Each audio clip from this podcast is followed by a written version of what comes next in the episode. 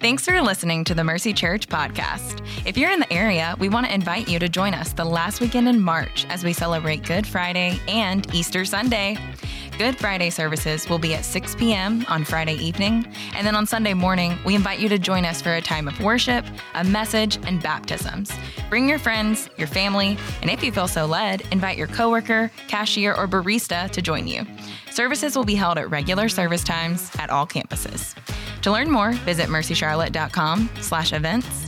Again, that's mercycharlotte.com slash events.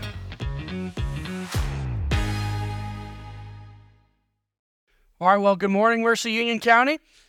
It is good to be with you. Uh, if I've not had a chance to meet you yet, my name is Scott. I'm one of the pastors here at Mercy Church. Uh, are so many uh, faces that I have known since the beginning of our church.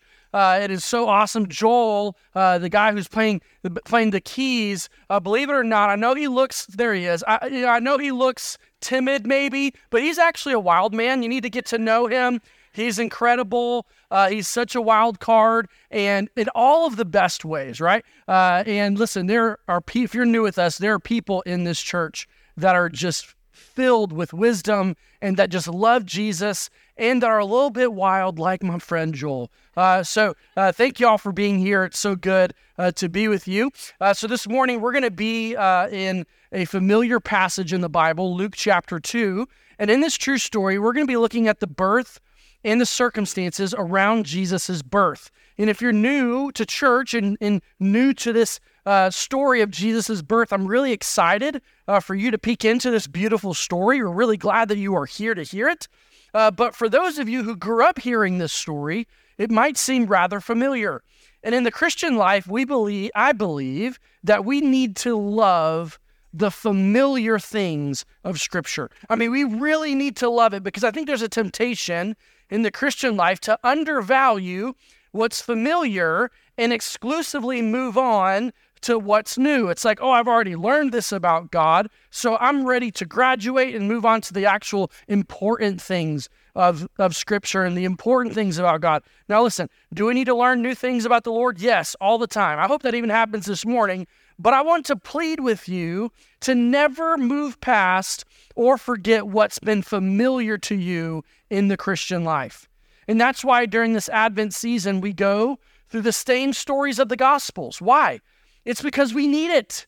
We need the familiar, and we need it because our hearts are so, so forgetful, are they not? And it's kind of ironic, isn't it? The thing that we're so familiar with, like the story of Jesus' birth, over time can become unfamiliar if we don't look at it enough. I mean, look at it this way. You know, let's say a friend comes up to you and says, you know, and, and it's like, hey, Sally and Herman, uh, I don't know why I picked those days, but but hey, Sally and Herman, I heard that you go to church. So could you answer this question for me? Why was Jesus born? Why was he born? And then why did why did he you know why did he come?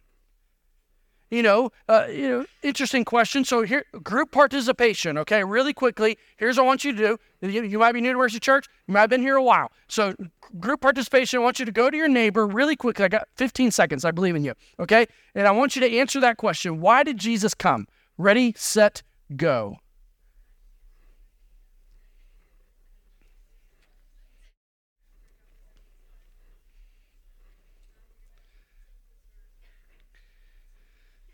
Great. Okay, awesome. I hear so many great theological truths uh, going on right now. All right, so by a show of hands, really quickly, by show of hands, how many of you said something to the effect, you know, not perfect, like something to the effect of Jesus came to save us from our sins? Okay, great. That's awesome because that is that that's the answer. All right, that is the exact answer. It's the exact reason he came. But for many of us, we're so familiar with this answer that it's the only answer we have. And I'm here to tell you this morning that if it's the only answer you have, it's not going to be enough to carry you through life.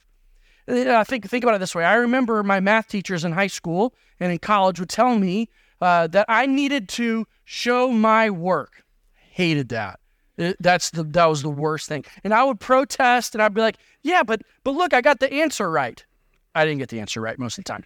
But but you know, but the point they were trying to make was that by showing my work, I was able to prove not only that I knew the answer, but that I understood the concept. Showing my work explained how I got the answer and proved that I knew the answer was true. And I was going to need to understand that concept and come back to it over and over again if I was going to do any kind of math in the future because math builds upon itself. And guess what? So does the Christian life. Some of us in the, in the room know the answer of why Jesus came, but you don't know how to show your work on why you're confident in that answer. And I think if we're going to follow Jesus with all of our lives, we're going to need to move past this. Eh, we're going to need to know more than this easy believism understanding of why Jesus came. Because here's the deal life is hard, is it not? Life is hard. You know, I've, I've been in ministry for 13 years, and y'all, I've seen some things. I've seen people in pain, I've seen people in sin. I've seen people that are worrying about their future and uncertain about what's going to happen with their life. And in because listen, in our darkest hours, we need to understand the full picture of why God sent his son to be born as a baby. Because there are going to be days that are so dizzyingly difficult, so wild in your life, so un- like you didn't know this was going to happen, so hard that you're going to need to be able to pull from the depths of your soul the simple reason why Jesus came. So here's what we're going to do today. The story, we're going to go through the story of Jesus in Luke 2, 1 through 7, because I believe it's going to help us understand the concept of why Jesus came so that we can trust Jesus with our entire lives.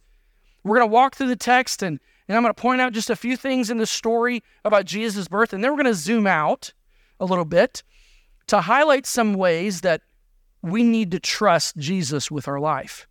So here's the main idea for us. I want you to write this down. Jesus came so we could trust him with our pain, our sin, and our future. Jesus came so we could trust him with our pain, our sin, and our future. All right, so let's get going. Luke chapter 2, verse 1. In those days, a decree went out from Caesar Augustus that the whole empire should be registered. The, the, this first registration took place while Quirinius was the governor of Syria. All right, so let's stop here for a moment.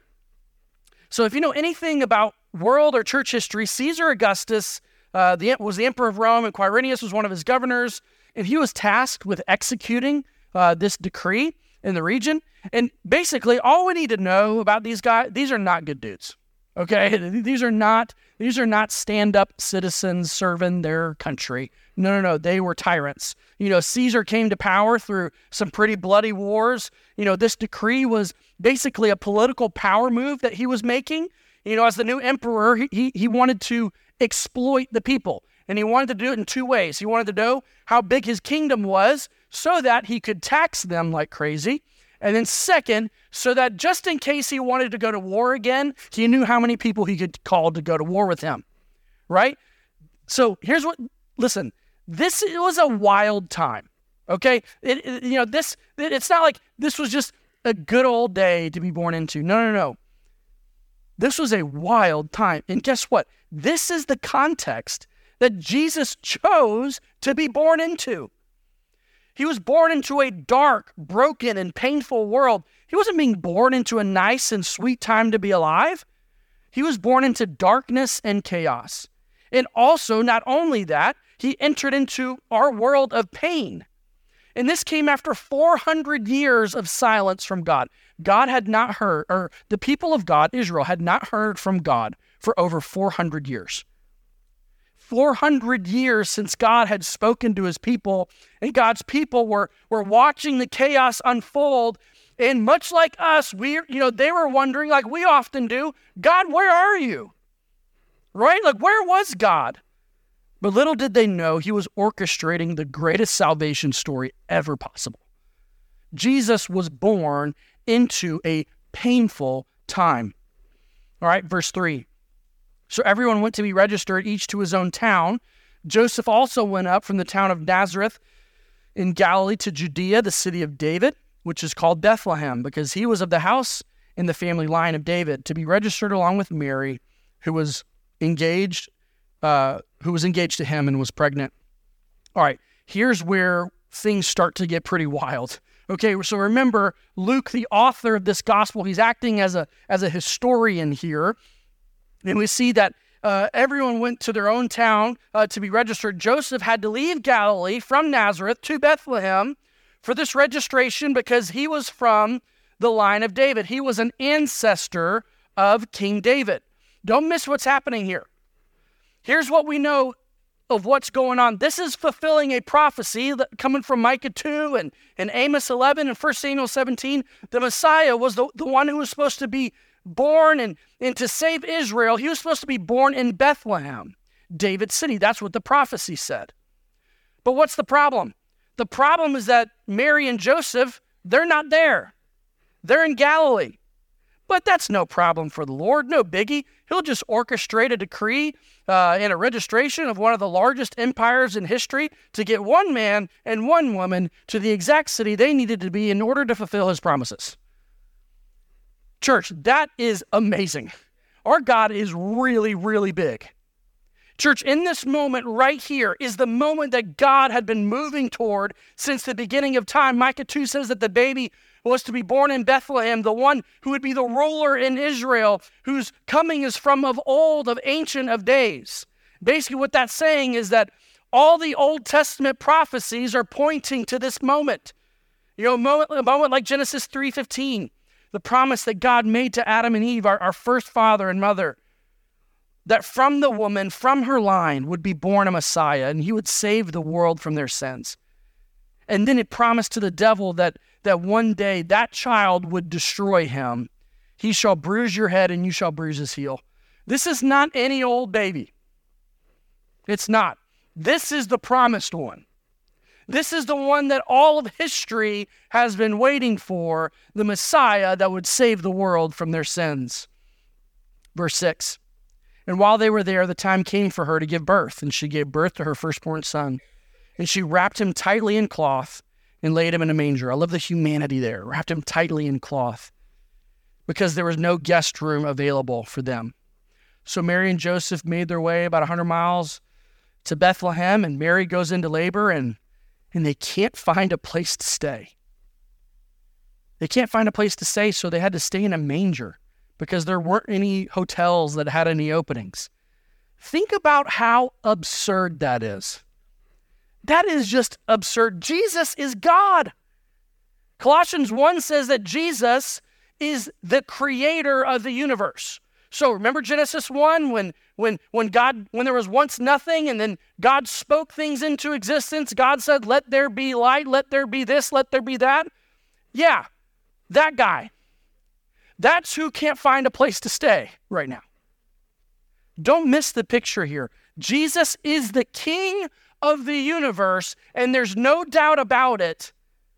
But he wasn't coming as a warrior king. He came as a humble, needy, and a helpless baby.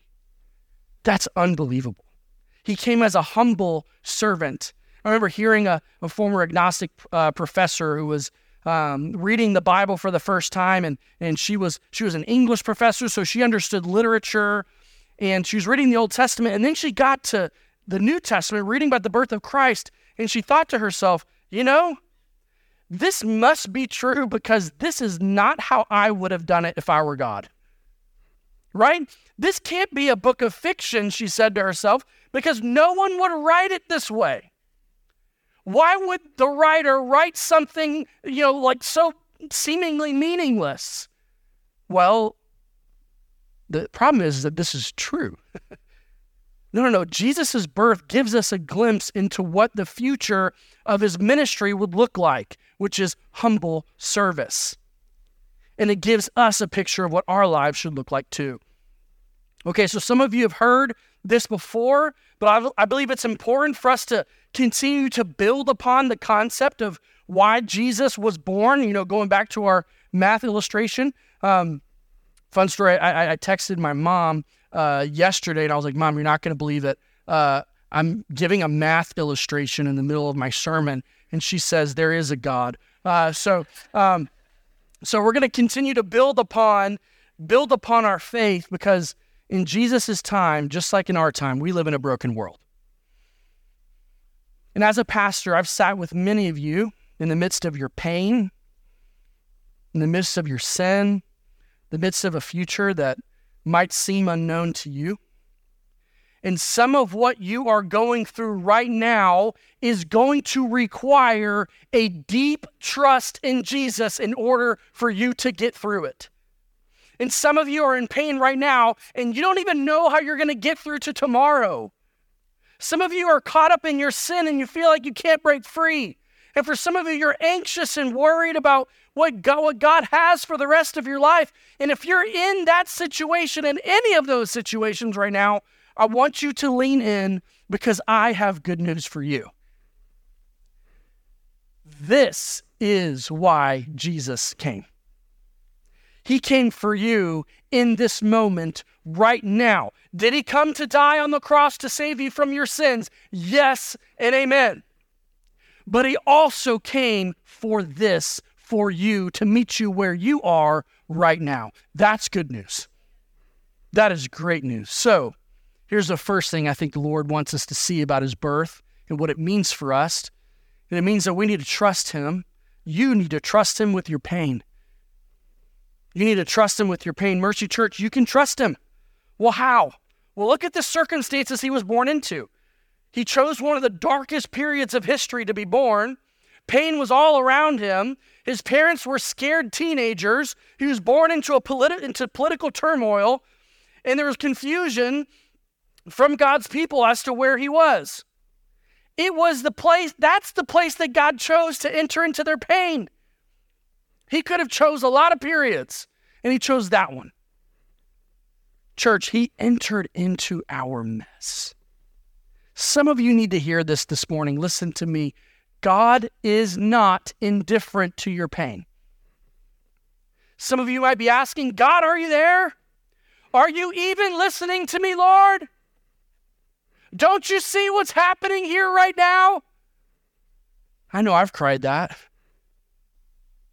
The story of Jesus shows us that if God came down to earth, he did it for a reason. And one of those reasons is that he came to identify with your pain. I mean, think about it this way. John Stott, a, a theologian, speaking about this passage, he said, he said, in a world full of suffering and pain, I can't imagine following a God that's immune to it. That is a great point. And I think that's important for us to think about because let me, let me ask you this. What if Jesus never came down? Have you ever thought about that before? Like, what if he never came down here? What if he was never born as a baby? My guess is that we'd struggle to follow a God who was unwilling to go where we've been. We can trust him with our pain because he was a man just like us. Let's look at what Isaiah 53 says. You know, I remember growing up, I used to I don't know, I had all these like imagined thoughts of of what I imagined Jesus was probably like. And as a kid, I was like, ah, oh, he's probably jacked, right? Just huge, really good looking, you know, like I'm gonna look one day. And and but then you read a passage like Isaiah 53 and you're like, oh, he didn't look anything like I thought. He was just a normal guy. If we saw him in a crowd, we'd probably miss him. Look what Isaiah 53 says. He grew up before him like a young plant, like a root out of dry ground. He didn't have an impressive form or, or majesty that we should look at him. There's nothing like about his physical appearance that we would take notice of.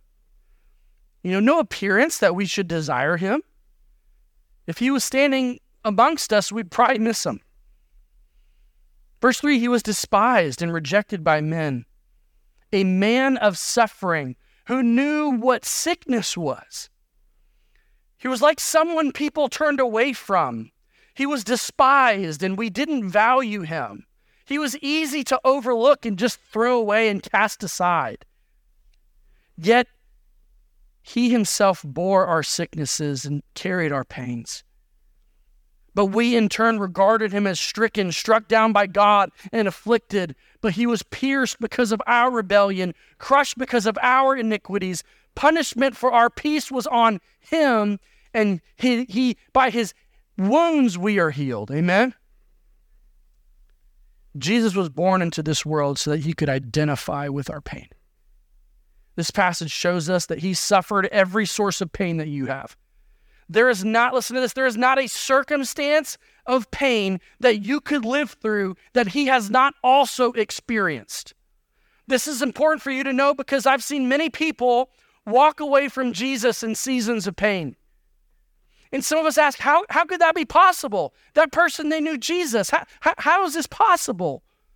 Well, they knew the answer, but they didn't fully understand the concept of why Jesus came.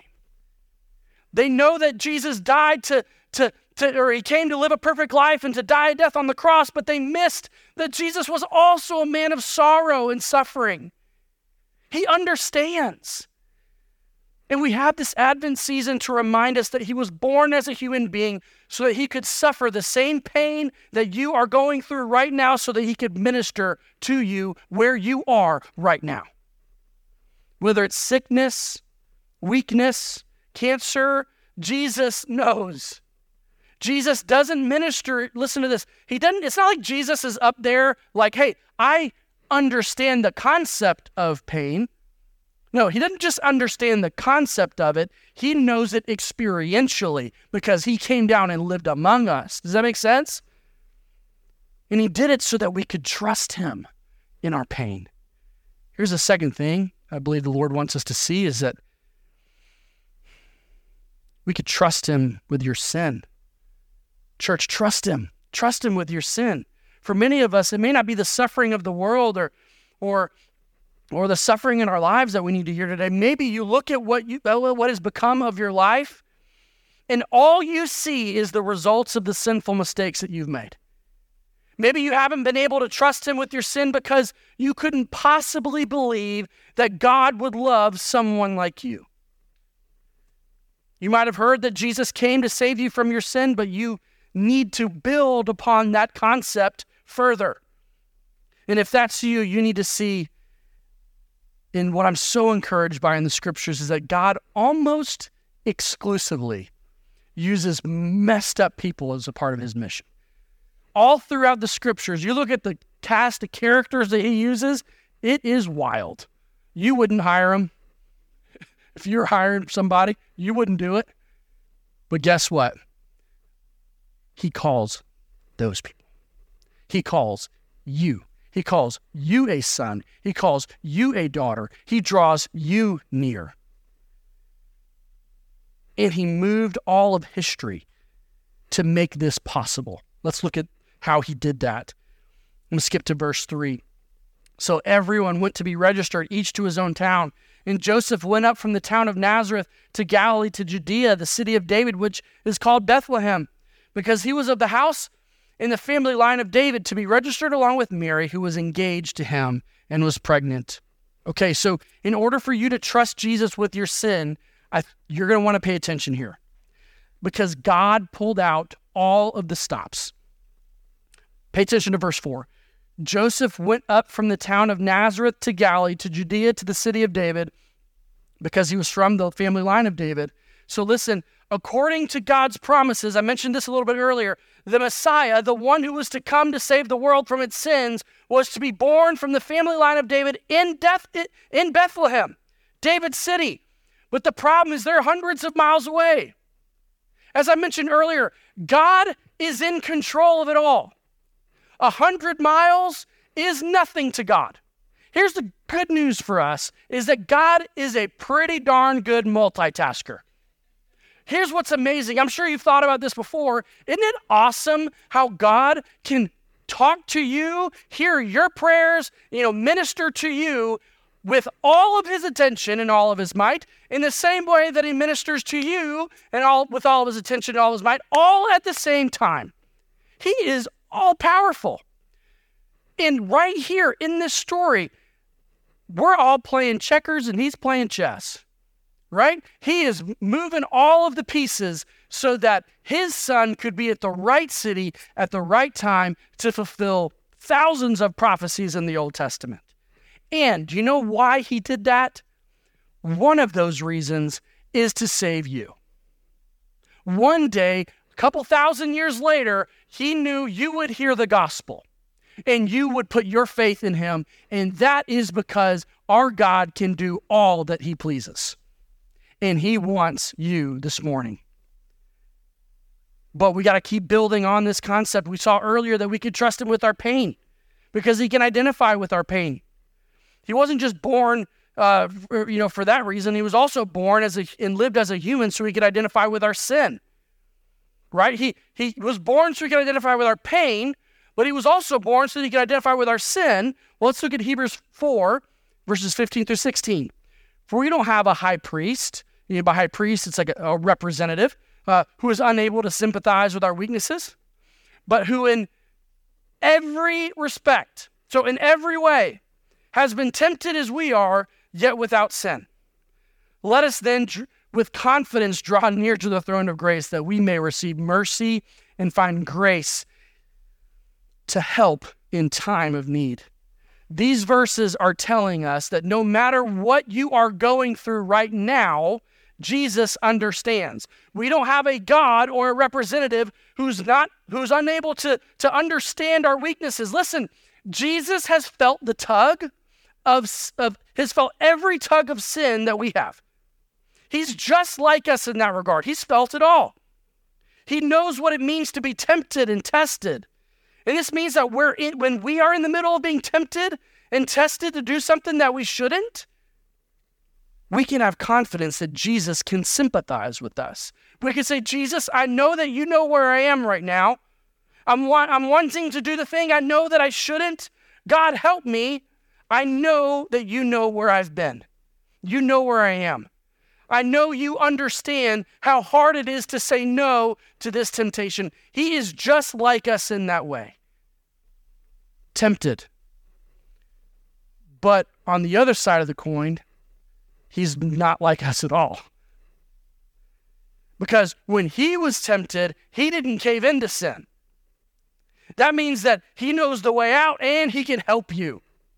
1 Corinthians 10 13 says it this way No temptation has come upon us or upon you except what is common to humanity. So no sins come upon you except what is common. So what that's saying here is sin and temptation to sin is common all of humanity. So if you feel weird or you feel like you're gross or disgusting because you've got this sin temptation, guess what? You're just like everybody else. That's a good thing. But God is faithful. He will not allow you to be tempted beyond what you are able, but with the temptation, He will also provide a way out that you may be able to bear it. You can trust Him because there is no temptation or test that He hasn't felt, but He was without sin. But I think a good question for us to ask, but why is it important that Jesus was sinless? Have you ever asked that question? It's an important one, and here's why. Our God is a good and a just God. That means that he must, he has to, he must punish sin. And in, or, in order for him to be a good God, he has to do that categorically. To be a good God, he has to punish sin. So because if he didn't punish sin and he's good, that means he wouldn't be good anymore. I think a helpful way to think about it is a little bit of an extreme example. Uh, bear with me. Let's say your grandmother's walking down the street and then someone robbed her and took her life. Extreme, yes. Then imagine with me that that person went on trial for this crime, and then the judge just said, eh, I think I'm going to let you go. Would that be a good judge? No, absolutely not. And in the same way, a good God cannot allow sin to go unpunished. The fact that Jesus was sinless made it to where only he only he was the possible substitute for our sins. He had no sin of his own that needed to be paid for. He's the only substitute that could have paid it for us on the cross. And instead of punishing you and me, instead of punishing us because we are sinners, God poured out all of his anger onto Jesus instead of us. What you need to hear this morning is that that is radical love for you. Radical love for you. We are saved because Jesus, the sinless one, took our sin on the cross. So, in order for that to be true, we have to trust him with our sin. So he wants us to trust him with our with our pain, with our sin. And the last reason is so that you could trust him with your future. So let's look back at verses six and seven. You know, while they were there, the time came for her to give birth, and she gave birth to her firstborn son. And she wrapped him tightly in cloth and laid him in a manger, because there was no guest room available for them. Joseph and Mary had a lot of uncertainty about their future, right? God's people faced a lot of uncertainty as well. And many of you are in that place, facing uncertainty. But the circumstances of Jesus' birth show us that we can trust him. As I mentioned earlier, Jesus wasn't born into a palace, but into a manger and lying, probably lying in a horse trough. You know, he allowed himself to be born into a tumultuous time when the future of God's people was unclear. And he did that so that he could meet you in the unknowns of your future. Even though Joseph and Mary didn't know a lot, they didn't know what their future was going to hold. They didn't know it entirely. They did know one thing, and they knew it really clearly. They knew that they were to serve the Lord. And the same is true for us. We may not know a lot, but we know that we are to serve the Lord. The example that Jesus gave us in his birth is that he came not to be served, but to serve and to give his life away. This passage foreshadows for us what the rest of Jesus' ministry would look like. You know, he wasn't going to be this warrior leader who would come and conquer, but a humble and servant leader. He fed thousands. He met people in their pain, like the paralytic. He met people in their sin, like the woman caught in adultery. With the disciples, he called them to leave their nets, to leave their jobs, to leave all of their security, everything that they put their hope in, just to follow Him. God knows where you are. Your future is what Jesus' future was, and it was to serve. You are to do like He did. And Jesus wants you to give your life away. The birth of Christ shows us that God kept thousands of years of promises in order to meet you in your pain, to meet you in your sin, and to give you a hope for your future here on earth, but also hope eternal, that one day you will be with him when you pass. So as I close, I'm going to call the band to, to come up and I want you to bow your head and close your eyes where you are.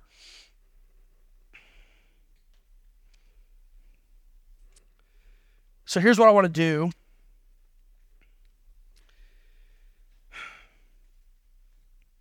I want us to acknowledge that we we need Christmas, do we not? Like we need it. We need this reminder. We realize that this easy believism of, of Jesus just came to die for my sins, even though that's 100% true, for many of us, we need to see that Christ can identify with our pain, our sin, and our hopes for a future. So here's what I want to do. What I'm going to ask you to do is going to be a little bit bold and maybe something you haven't done at church before, but that's okay, right? Here's what I want you to do as you bow your head and close your eyes, nobody looking around. Maybe you are the person who needs to trust Jesus with your pain.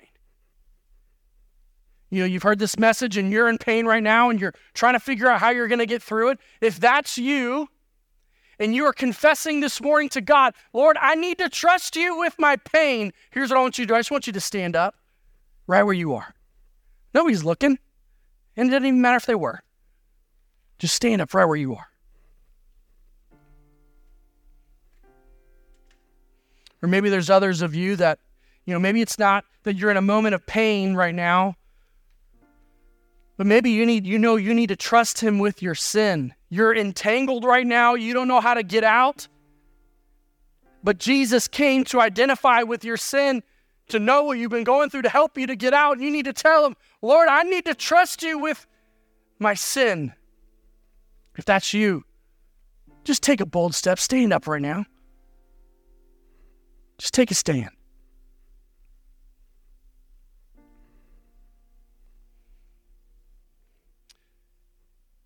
And then lastly, maybe maybe there are people in this room that you look to your future and you're uncertain of what that's going to look like.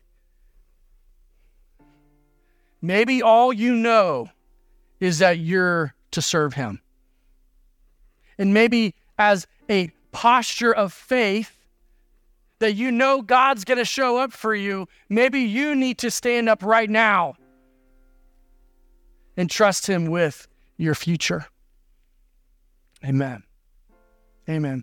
God, we believe that you came to identify with us. We believe that you came to enter into our pain, enter into our sin, enter, enter into the future that we don't even know about. And God, we just give these back to you. Because if you came down here in the way that you did, that we know then that we can trust you. So, God, we surrender all these things. Lord, we love you. And as we continue to worship, Lord, I pray that we would just give it all to you right now. Pray this, Christ, in your name. Amen.